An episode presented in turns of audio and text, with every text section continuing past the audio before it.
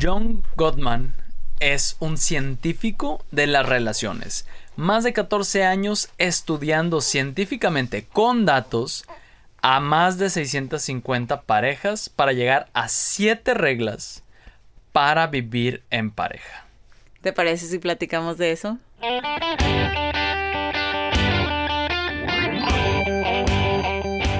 Hola, hola, yo soy Hernando de María. Y yo soy Elena de María y, somos los de María. Contentísimos de estar aquí porque ya no nada más estamos dos, estamos tres. Para los que nos están viendo a través de YouTube, pueden ver que tenemos una pequeña inquilina como de mes y medio aquí con nosotros, nuestra pequeña que pues no la podemos dejar todavía con los abuelos y nos está acompañando en la grabación. Entonces, ¿por qué decimos esto desde entrada? Porque posiblemente durante la grabación del episodio vayan a estar escuchando por ahí algunos soniditos de bebés y algunas otras cosas, ¿no? Sí, estamos muy contentos de volver a grabar después de casi dos meses y medio de vacaciones del podcast. Porque en la casa no paramos. Aquí los únicos que descansaron fueron los micrófonos. Pero bueno, estamos muy contentos porque les traemos este primer episodio de una serie de 10 episodios del book series de las 7 reglas de oro para vivir en pareja del doctor John Gottman, que es un libro que de verdad este, junto con el de, las, de los cinco lenguajes del amor, es casi creo que todo lo que una pareja necesita para conocer y llevarlo a la práctica y tener una muy buena relación. Sí, el porcentaje de probabilidad de que sobreviva su matrimonio felizmente por toda la vida es muy alto. La verdad es que sí, son porque son consejos muy prácticos, muy este muy fácil de llevar en el día a día. Bueno, ya cuando lo agarras práctica, ¿no? Y no es como un yo creo que podrías hacer o depende de tu pareja. No, no, no. O sea, son consejos generales para todo el mundo y para cualquier relación. Exacto. Entonces, antes de arrancarnos ya directo, te dijimos, van a ser 10 episodios. Los van, van a ser dos primeros episodios que va a ser eh, este, este que estás escuchando el día de hoy, que es la verdad sobre los matrimonios felices. Después, el siguiente episodio va a ser sobre cómo predecir los divorcios. Y de los siguientes siete van a ser sobre estas siete reglas de oro que descubrió el, el doctor John Gottman en toda su investigación de tantos años con tantas parejas, literal en el laboratorio del amor. Ahorita les explicamos de qué es. Y cerramos con, bueno, y ahora qué hacer después de las siete reglas. Entonces, así va a estar la estructura de estos 10 episodios del book series de las siete reglas de oro para vivir en pareja. Y bueno, yo quiero arrancar por esta cosa que se, se me hace súper fascinante, que es literal, el doctor John Gottman creó un laboratorio del amor. ¿Por qué? Porque él decía, a ver, casi todos los terapeutas de pareja, o más bien todos los terapeutas de pareja, pues hablan desde la experiencia, desde lo que van aprendiendo este al atender a algunas parejas, de lo que dice la teoría de la psicología, pero él dijo, a ver, vamos a ver cómo podemos medir esto con datos cuantitativos, no nada más cualitativos. A ver, vamos a ver cómo podemos hacer alguna correlación entre lo que sucede en la pareja y los resultados que tiene la relación entre matrimonios exitosos, entre matrimonios que fracasan, porque él empezó a tener estas preguntas que decía, a ver, ¿qué es lo que verdaderamente hace que las parejas duren, ¿no?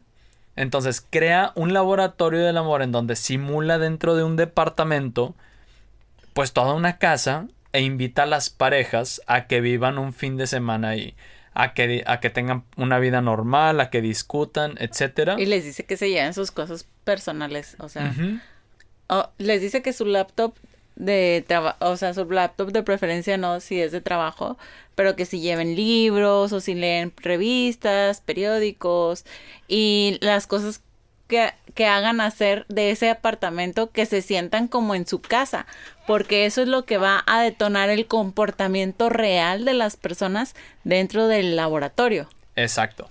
Y ahorita vamos a decir algunos, vamos a ir entrando en algunos de los descubrimientos de qué es lo que vio el doctor Gottman que hace que las la diferencia entre las parejas felices y las infelices. Pero queremos darte este contexto a ti que nos estás escuchando para que entiendas la profundidad del estudio que se hizo. O sea, fueron más de 650 parejas durante 14 años, parejas que entraban a este laboratorio del amor con cámaras que los estaban analizando, captando en todos los momentos, excepto cuando iban al baño. Sí. es curioso porque el doctor Gottman hace, hace como ese... Esa aclaración. Es, hace esa aclaración. Este, y les conectan aparatos para estarles midiendo el ritmo cardíaco, para estarles midiendo la respiración, qué tanto están transpirando y estarle midiendo algunas otras cosas. Y en base a los datos que arrojaban en las reacciones fisiológicas de las personas, los tonos de voz, su lenguaje corporal y todo lo que iba surgiendo durante discusiones y conversaciones, pudo ir haciendo correlaciones que pudo predecir, si no mal recuerdo, hasta con un 91% de efectividad, cuando una pareja muy posiblemente se iba a divorciar. En los próximos años. En los próximos años. Y, esto de que les conectaba tanta cosa es algo muy... algo que, que es algo preciso y algo certero. Porque tú puedes escuchar, por ejemplo, que yo le grito a Nando, pero mis signos de mi, mis ah, latidos se mantienen igual y todos los signos vitales no se alteran. Y te puedes dar cuenta que realmente no es un enojo, sino es una costumbre. Y ya cuando puedes ver que los, los, signos están alterados dentro de una conversación, porque incluso dice que puede no haber gritos, puede no haber insultos, pero los signos empiezan a cambiar y dices tú, ah, aquí hay algo, ¿no? Que es algo, algo interesante porque lo hemos dicho en otros episodios, que las parejas felices también discuten, también pelean, pero la diferencia está en, en, cómo reaccionan ante esas situaciones y en cómo lo llevan, ¿no? Porque sí es bien curioso esto que, que, mencionaste que dice el doctor, el doctor Gottman. Este, y se me hace muy interesante que lo haga sobre datos porque él dice, es que el problema es que muchos terapeutas de pareja, pues al final pueden tener sesgos, porque puedes ser un terapeuta con unas ciertas inclinaciones religiosas y entonces sus consejos sobre cómo mejorar la relación va a tener un cierto sesgo religioso, ¿verdad? Que si a lo mejor la religión dice, no, es que el divorcio es malo, va a ser cosas a lo mejor que pueden ir hasta, que, que puedan incluso a lo mejor dañar más a las personas con tal de tratar de forzar el salvar la relación cuando a veces, pues tristemente ya tal vez no hay nada que hacer. Incluso, y por el contrario, puede ser que a veces este, este psicólogo, este terapeuta, sea alguien divorciado que cree que la solución para todo es el divorcio y no, no ayuda o no apoya de la manera que realmente se necesita. Porque eso es otra cosa, ¿verdad? Todos los matrimonios tienen necesidades completamente diferentes y las personas no reaccionan igual a una terapia que a otra. Exacto. Y, y, de hecho lo menciona, lo menciona el doctor, ¿verdad? Dice justamente eso, dice, es que ese es, ese es el problema, necesitamos ciencia, así como por ejemplo en nutrición, que nos diga, oye, ok, todos los cuerpos son diferentes, todos los cuerpos reaccionan diferente a diferentes alimentos, pero tiene que haber reglas básicas que aplican para todos, ¿no? Para que todos tengan una buena alimentación, para que todos estén, sanos, estén nutridos y demás. Bueno, lo mismo con las relaciones y fue lo que hizo el doctor Gottman. Y a lo mejor está, hay quien dice, a ver, ¿cómo puede estar tan seguro que tuvo, que tiene un 91% de éxito para, para poder predecir los divorcios? Bueno, porque fueron años. O sea, entra una pareja al Love Lab, eh, bueno, al laboratorio del amor, las estudiaba, los analizaba y les daba seguimiento en los años siguientes. Y cuenta varias historias de parejas que él analizaba y decía, esta pareja este, se va a divorciar. Les daban seguimiento cada cierto tiempo y como a los 3, 4 años ya se, se enteraba que se habían divorciado. De hecho, creo que las primeras parejas hasta el momento que escribió el libro, lleva 30 años de seguimiento. Sí, hubo unas parejas que tenían hasta 30 años de seguimiento porque, digo, no me acuerdo en qué año escribe el libro, pero digo, lo ha estado actualizando el señor. Pero esto empezó, creo que, eh, si no fue en los 80s, eh, mediados de los 70s. Pero empezó a hacer todos estos análisis justamente, justamente por eso. Y aquí yo sé que entre ustedes que nos están escuchando hay muchos este, o novios que están cerca de casarse o están en este camino para descubrir si se casan o no, o recién casados, porque es a los que principalmente nos dirigimos. algo bonito del libro es que de todas estas parejas que analizó, había una porción de recién casados, porque también algo que le llamaba mucho al doctor Gottman, así como a nosotros también nos llamó mucho la atención, fue que un gran porcentaje, que si no mal recuerdo es eh, cerca de un 35-37% de las parejas que se divorcian, ese 37-35% son parejas que están en los primeros 5 años. de matrimonio y es la mayor porción, porque los demás están después de ahí entre los 10 y los 20 y los demás están en el resto, ¿no? Entonces e, es bastante llamativo, analiza estas parejas y en base a las interacciones y a todo esto, él empieza también a poder predecir en esas parejas cuáles se iban a divorciar en los primeros siete años. El que hace, agarra parejas también recién casadas, las, les propone el, el laboratorio del amor, los mete, los analiza y de todas las parejas que analizó, creo que, si no me equivoco, predijo, no me acuerdo, una X cantidad de, de divorcios y de los que predijo, se equivocó en uno. Sí, se equivocó en uno. Se equivocó en 17. uno. 17. Eran, no, no eran 17 y se equivocó en uno. Pero está, o sea, es, es algo que está bien cañón, bien cañón. Pero bueno, esto se llama, este episodio se llama La verdad sobre los matrimonios felices. Entonces, claro que vamos a tocar ese punto y hacia allá vamos. El libro contiene estas siete reglas de oro. En cada episodio vamos a adentrar a fondo en cada una de estas reglas de oro.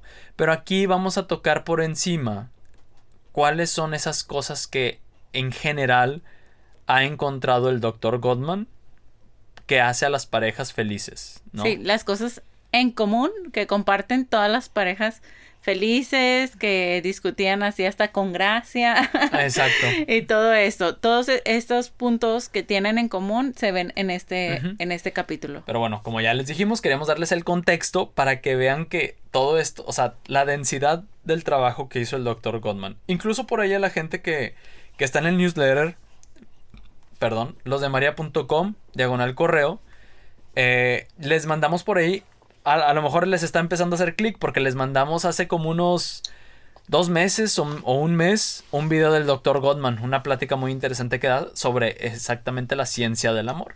Pero bueno, vamos a entrar entonces a esta parte de qué es lo que hace los matrimonios felices y este punto, el primerito, está muy interesante porque ya lo hemos tocado en un episodio exclusivo y habla sobre la inteligencia emocional.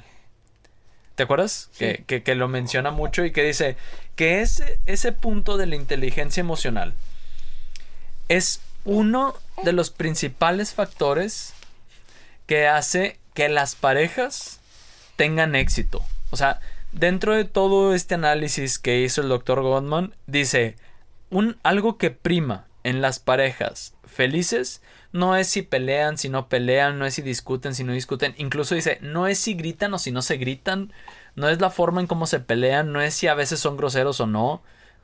Dice, es la inteligencia emocional.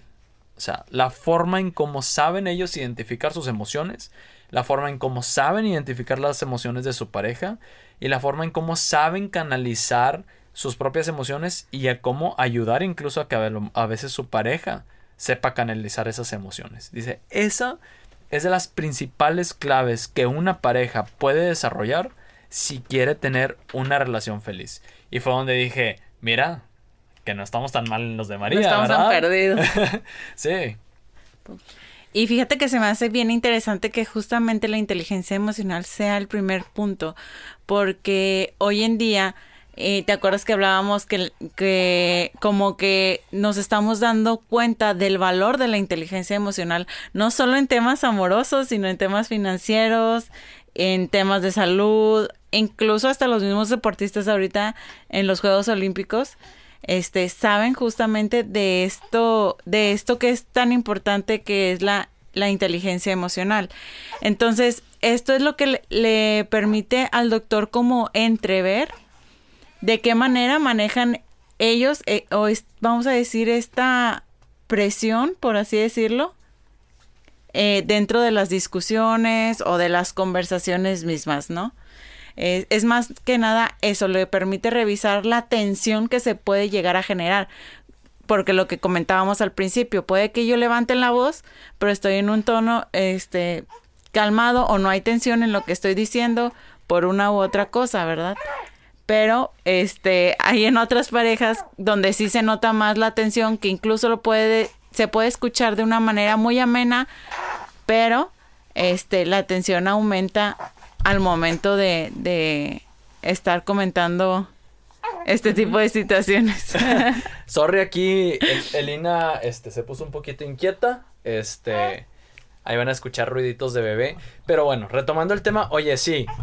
algo que me llamó mucho la atención y donde es muy puntual el doctor Gottman es que dice: Lo más relevante que yo vi de la inteligencia emocional con estos matrimonios que estuve analizando, dice, es que aparte de saber manejar muy bien sus emociones, su foco como pareja siempre estaba más en ver todo lo positivo que enfocarse en lo negativo. Y de hecho, más adelante vamos a, vamos a tocar muy bien este tema y vamos a profundizar en él, que ya lo hemos hablado. Este, de hecho, tenemos por ahí un episodio que se llama una cómo tener una perspectiva más positiva, si no mal recuerdo. Este, ves cómo no estamos tan perdidos. Pero el doctor Goldman dice, es que las parejas que tienen esta inteligencia emocional tienen la capacidad de que cuando ven algo mal en su pareja, en vez de enfocarse en eso, inmediatamente recuerdan todo lo bueno que hay en la pareja. Y entonces este buen recuerdo o este, este, ¿cómo se puede decir? Este buen presente que tienen o buen concepto de su pareja, ah, ¿cómo se puede decir? Prima sobre lo negativo que en ese momento está. Vamos a decir. Lo nubla, vamos. Exacto, vamos a decir. Ya lo he dicho aquí en el podcast, no es secreto. Elena es más desordenada que yo. Y a lo mejor yo puedo ver que Elena hace un desorden. O que llego y su ropa está tirada en X lugar donde no debe de ir. Y yo pudiera ver eso, verlo como algo negativo. Y decir. Y decir. Ay, es que Elena siempre es desordenada, esto y lo otro. Pero inmediatamente lo que pienso es, no pasa nada. Yo sé que está cuidando muy bien a los niños mientras estoy en el trabajo. Oye, me hizo de comer. Oye, hizo esto, hizo lo otro. Y eso inmediatamente hace que mi chip cambie. Y digo, ah, déjame lo recojo. Le voy a decir que se le pasó. Pero no pasa de ahí. En cambio, las parejas que se enfocan en lo negativo Llegan, oye, está desordenado, es que siempre dejas desordenado, es que siempre es lo mismo, cuántas veces te he dicho, etcétera, etcétera. Y dice, las parejas con esta inteligencia emocional prima siempre lo positivo sobre lo negativo. Digo, y lo vamos a atacar más adelante, pero fíjate, ¿hasta qué punto llega? El doctor Goldman, dentro de todos estos análisis que ha no hecho. No quería decirlo yo. ¿Qué? Lo de lo que habla de la negatividad. Que dice que hace que incluso que los recuerdos lindos. dilo, dilo, dilo. Que en los recuerdos lindos o momentos muy especiales de la familia siempre salgan cosas negativas en lugar de los buenos recuerdos. Y de eso vamos a hablar más en el siguiente episodio porque sí tiene mucho, tiene mucha cabida dentro de, de las posibilidades de divorcio, ¿no?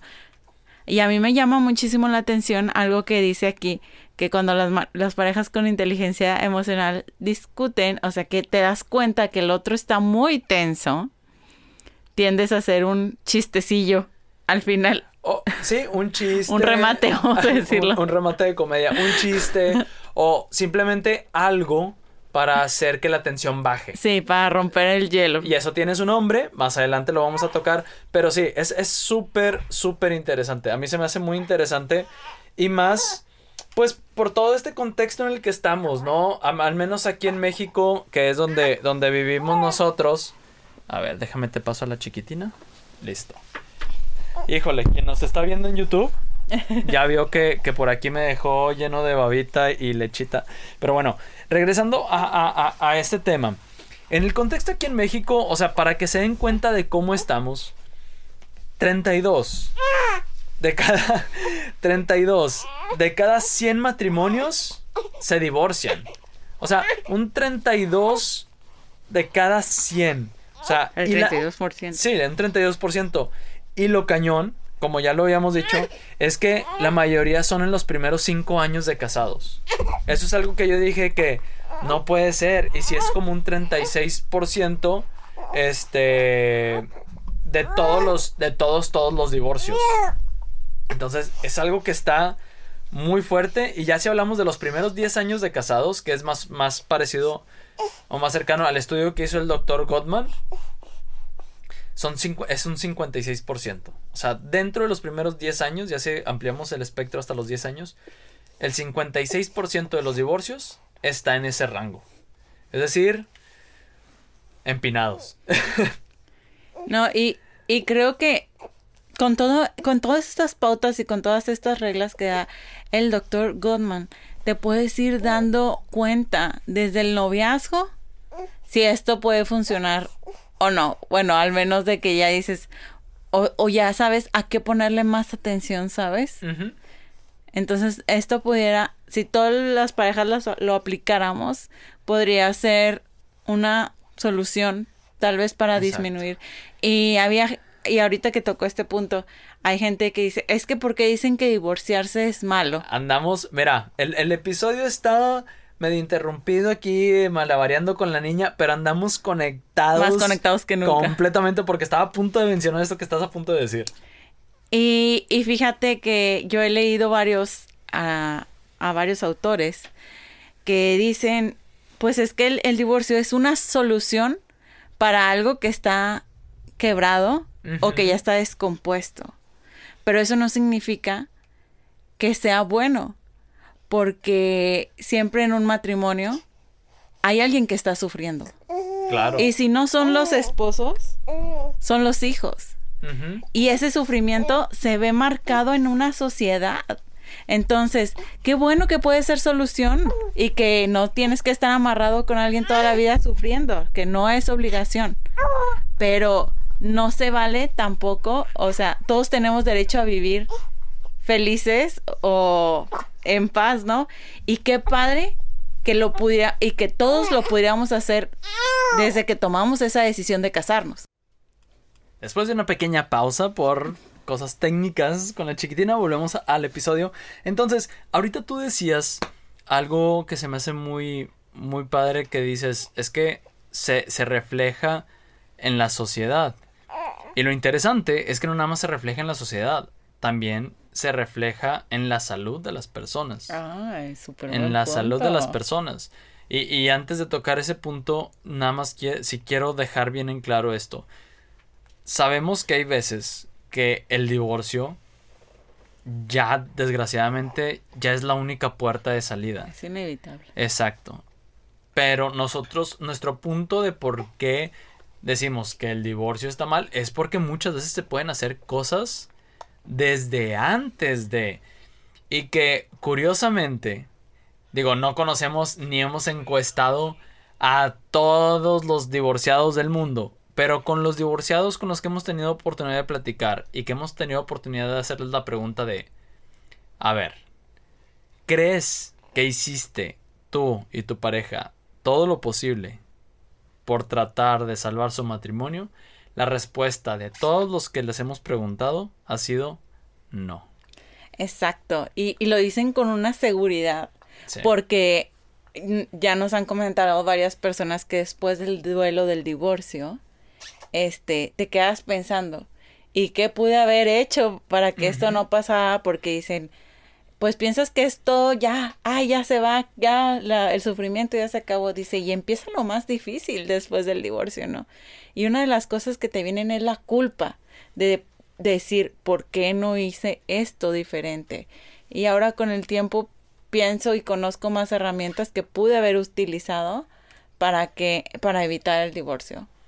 Y lo, nos los han dicho y hasta te lo dicen, incluso hay quienes ya han empezado su segundo matrimonio y, y todavía los escuchas y hasta puedo sentir dolor en sus palabras. Pero bueno, regresando ahora sí a, esta parte que decíamos de la salud. Ah, dentro del libro, el doctor Gottman también cita un estudio que, que bueno, no lo, no lo, cita directamente, cita a las personas, me puse a investigarlo.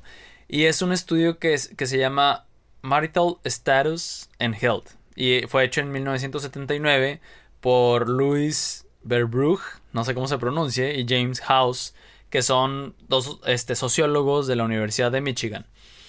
Y ellos hicieron ahí algunos estudios sobre parejas o matrimonios felices, infelices, este, o en, en, general de las, también de las relaciones y de cómo afecta la salud.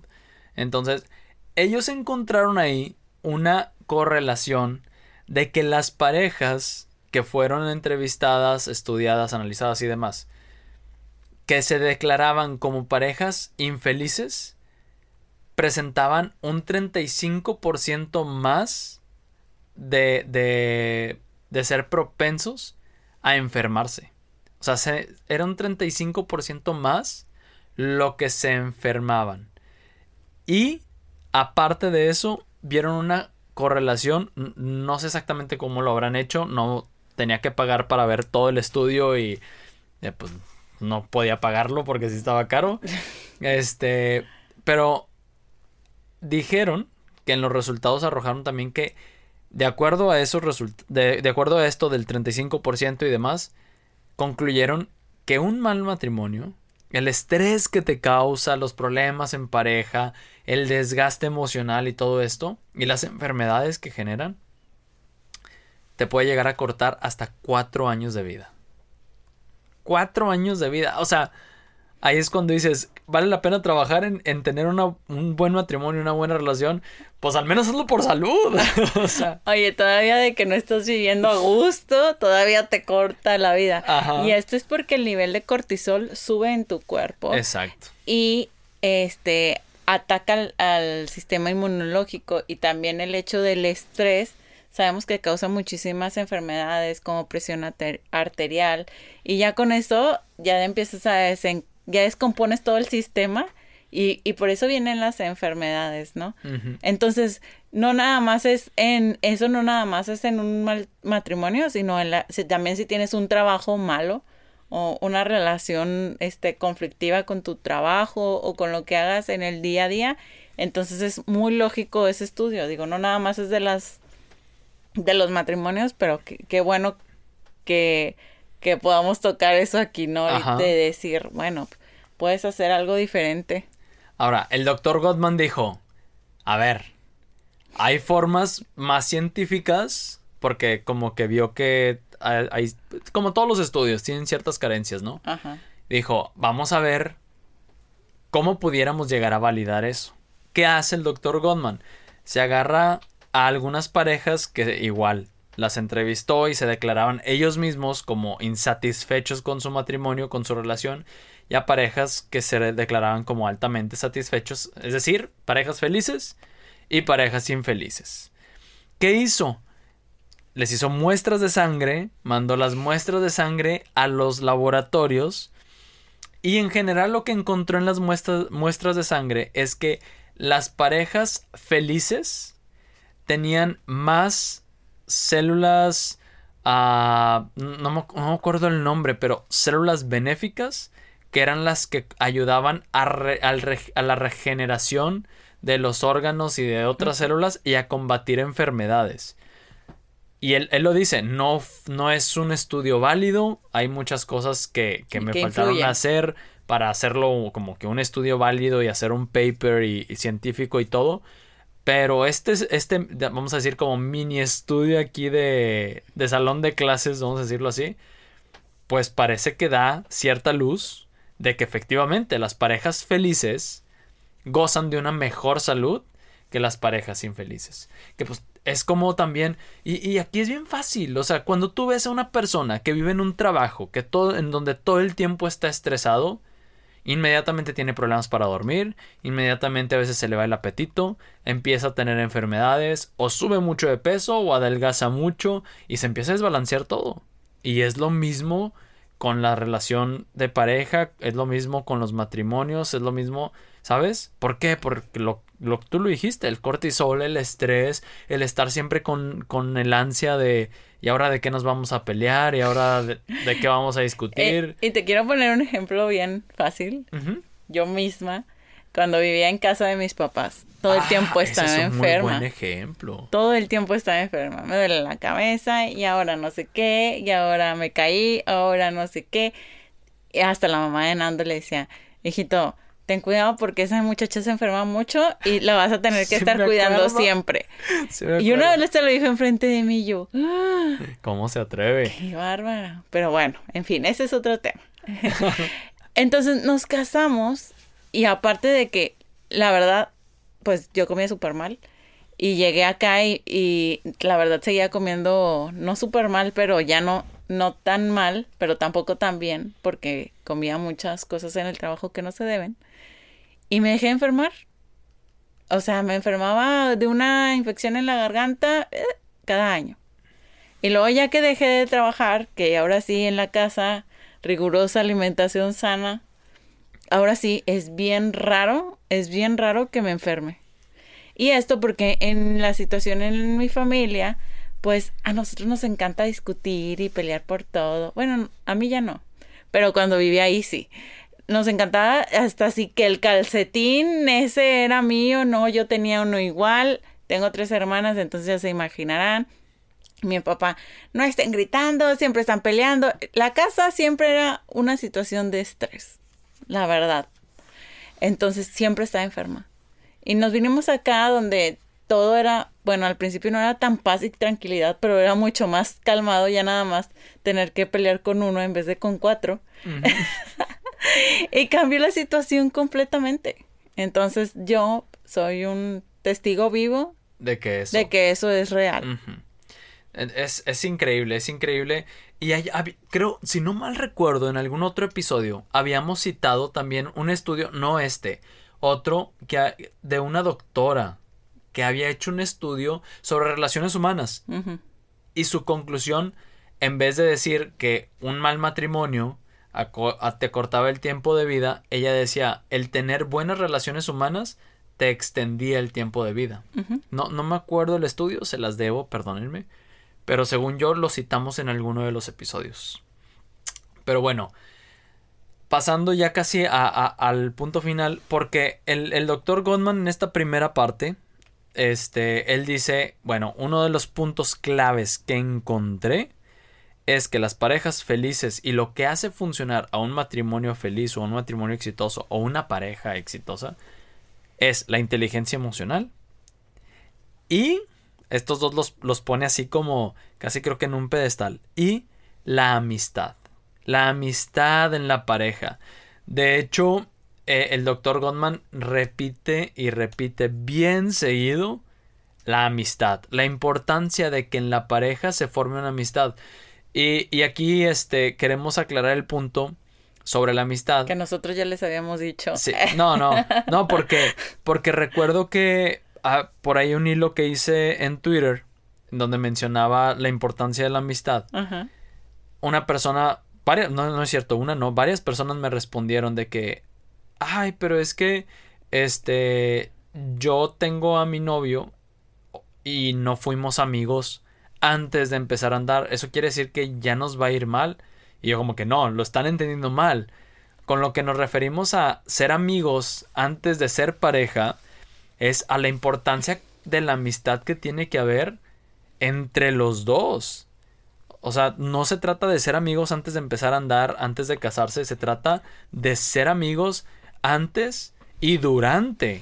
Incluso la, la amistad es algo que durante el matrimonio se tiene que ir profundizando todavía más. Que entra toda esta parte en donde hemos hablado de la importancia de la transparencia en pareja, del cada vez ir como quitando ese velo, ¿verdad? Cada vez irnos desnudando más delante de nuestra pareja, de demostrar a, corazón abierto quiénes somos, de qué estamos hechos, de mostrarnos completamente vulnerables, de compartir todo con nuestra pareja para realmente que ese de ser dos se vaya siendo uno, ¿no? Sí, porque y dices, bueno, ¿y cuál es la diferencia entre que sea mi pareja y que sea mi amigo, no?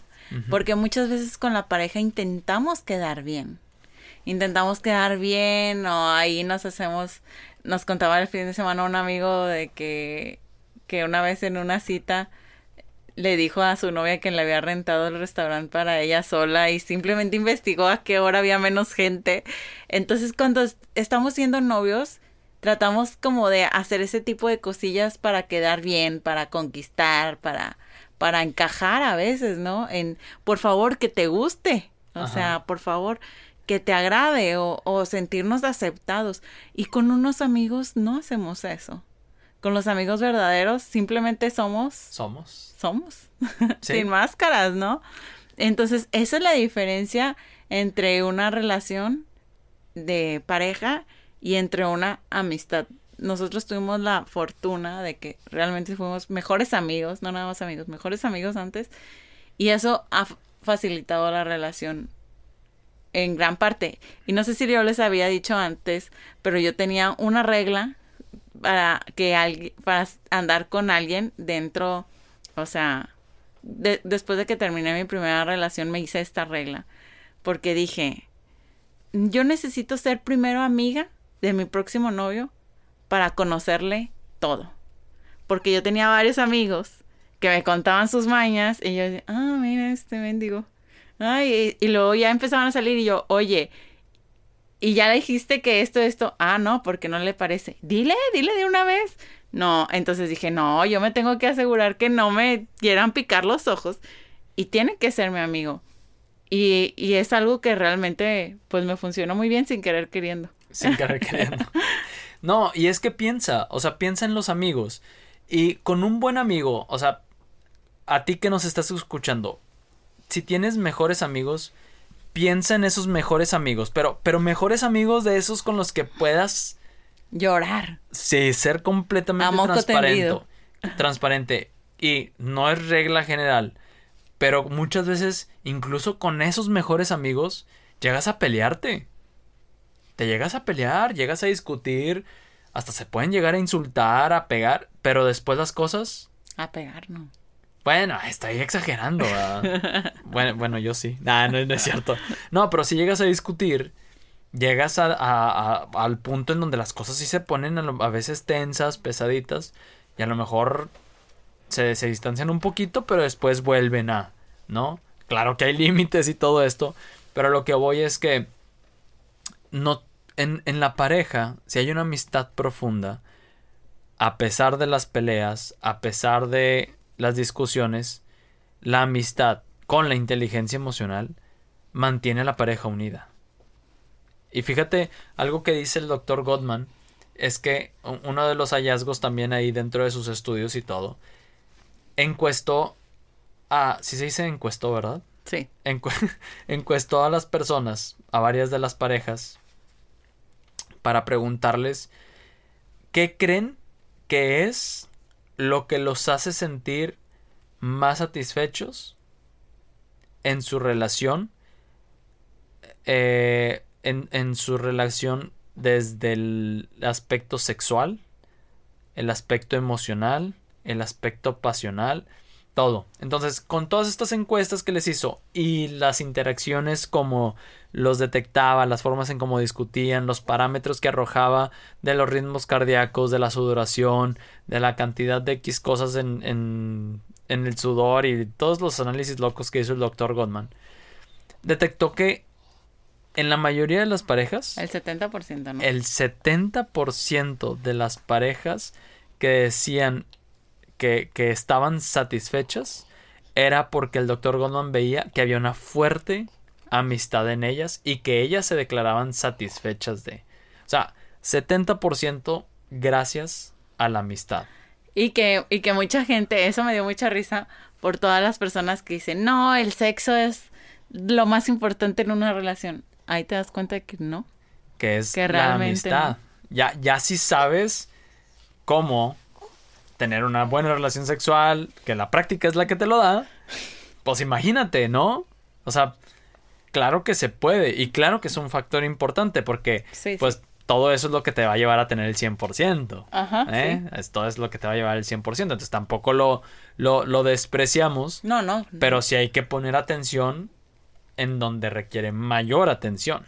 Y fíjate que esto es algo que yo creo, no voy a decir que estoy segura, creo que nunca había escuchado que, un, que la amistad es, al, es algo de un peso muy grande dentro de, una, de un matrimonio.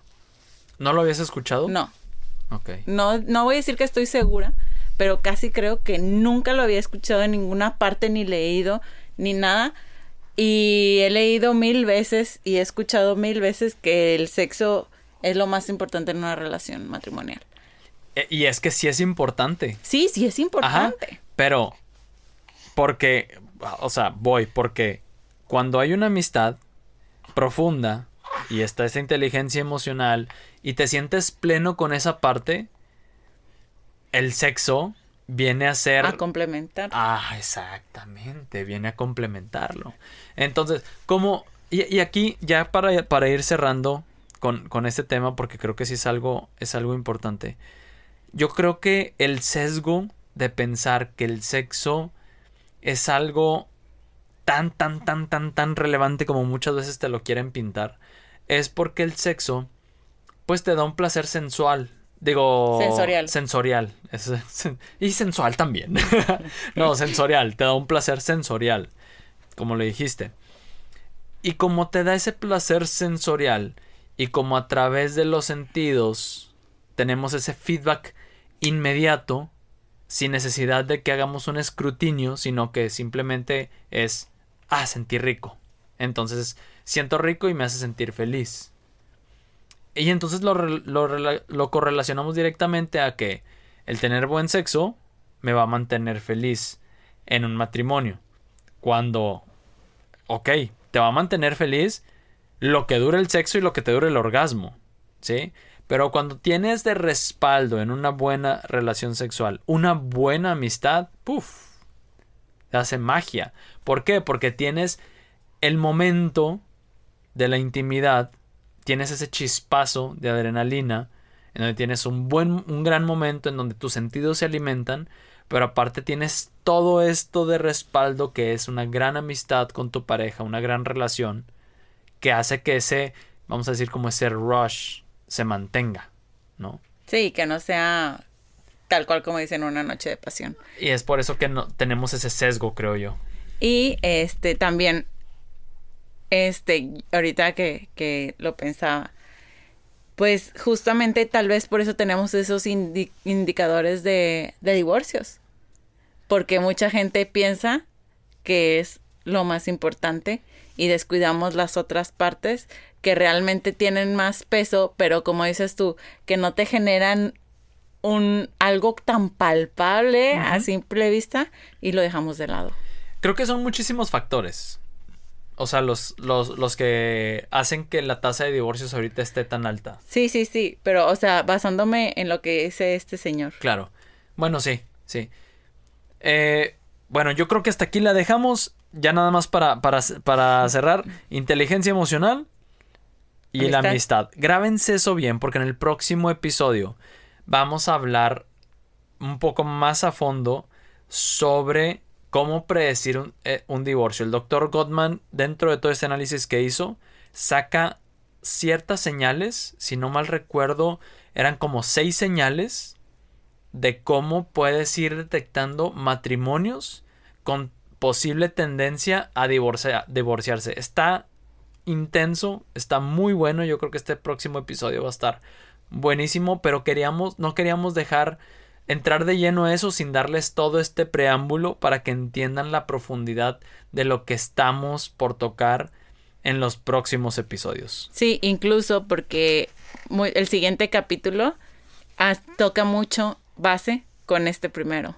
Exactamente. Entonces, es por eso súper importante este primer bueno, el preámbulo, vamos a decir. Entonces, si, si ya llegaste hasta aquí, estás escuchando este episodio, conoces parejas que están en problemas, por favor compárteles este episodio y diles atento a los próximos episodios porque van a estar buenísimos. O si de plano les surge, corran a comprar el libro y chútenselo porque de verdad está buenísimo. Pero bueno amigos, hasta aquí llegamos el día de hoy y como siempre les decimos, más que les haya gustado, esperamos que les haya servido.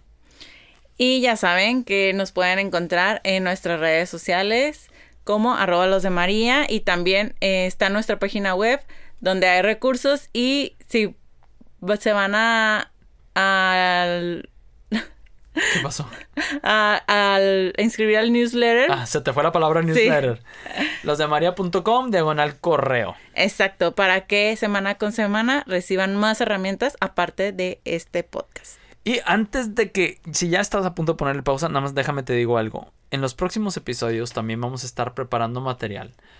Porque este libro va a ser algo práctico. Entonces vamos a tener quizzes, formularios y cosas que vas a poder descargar para que tú y tu pareja pongan en práctica lo que se va a estar escuchando en el podcast. Así es que estén bien al pendientes de Instagram y de la página donde les vamos a estar dejando todo este material para hacer esto todavía un poco más práctico y como decíamos ahorita más tangible que puedan notar esas diferencias y también tener un respaldo, ¿no?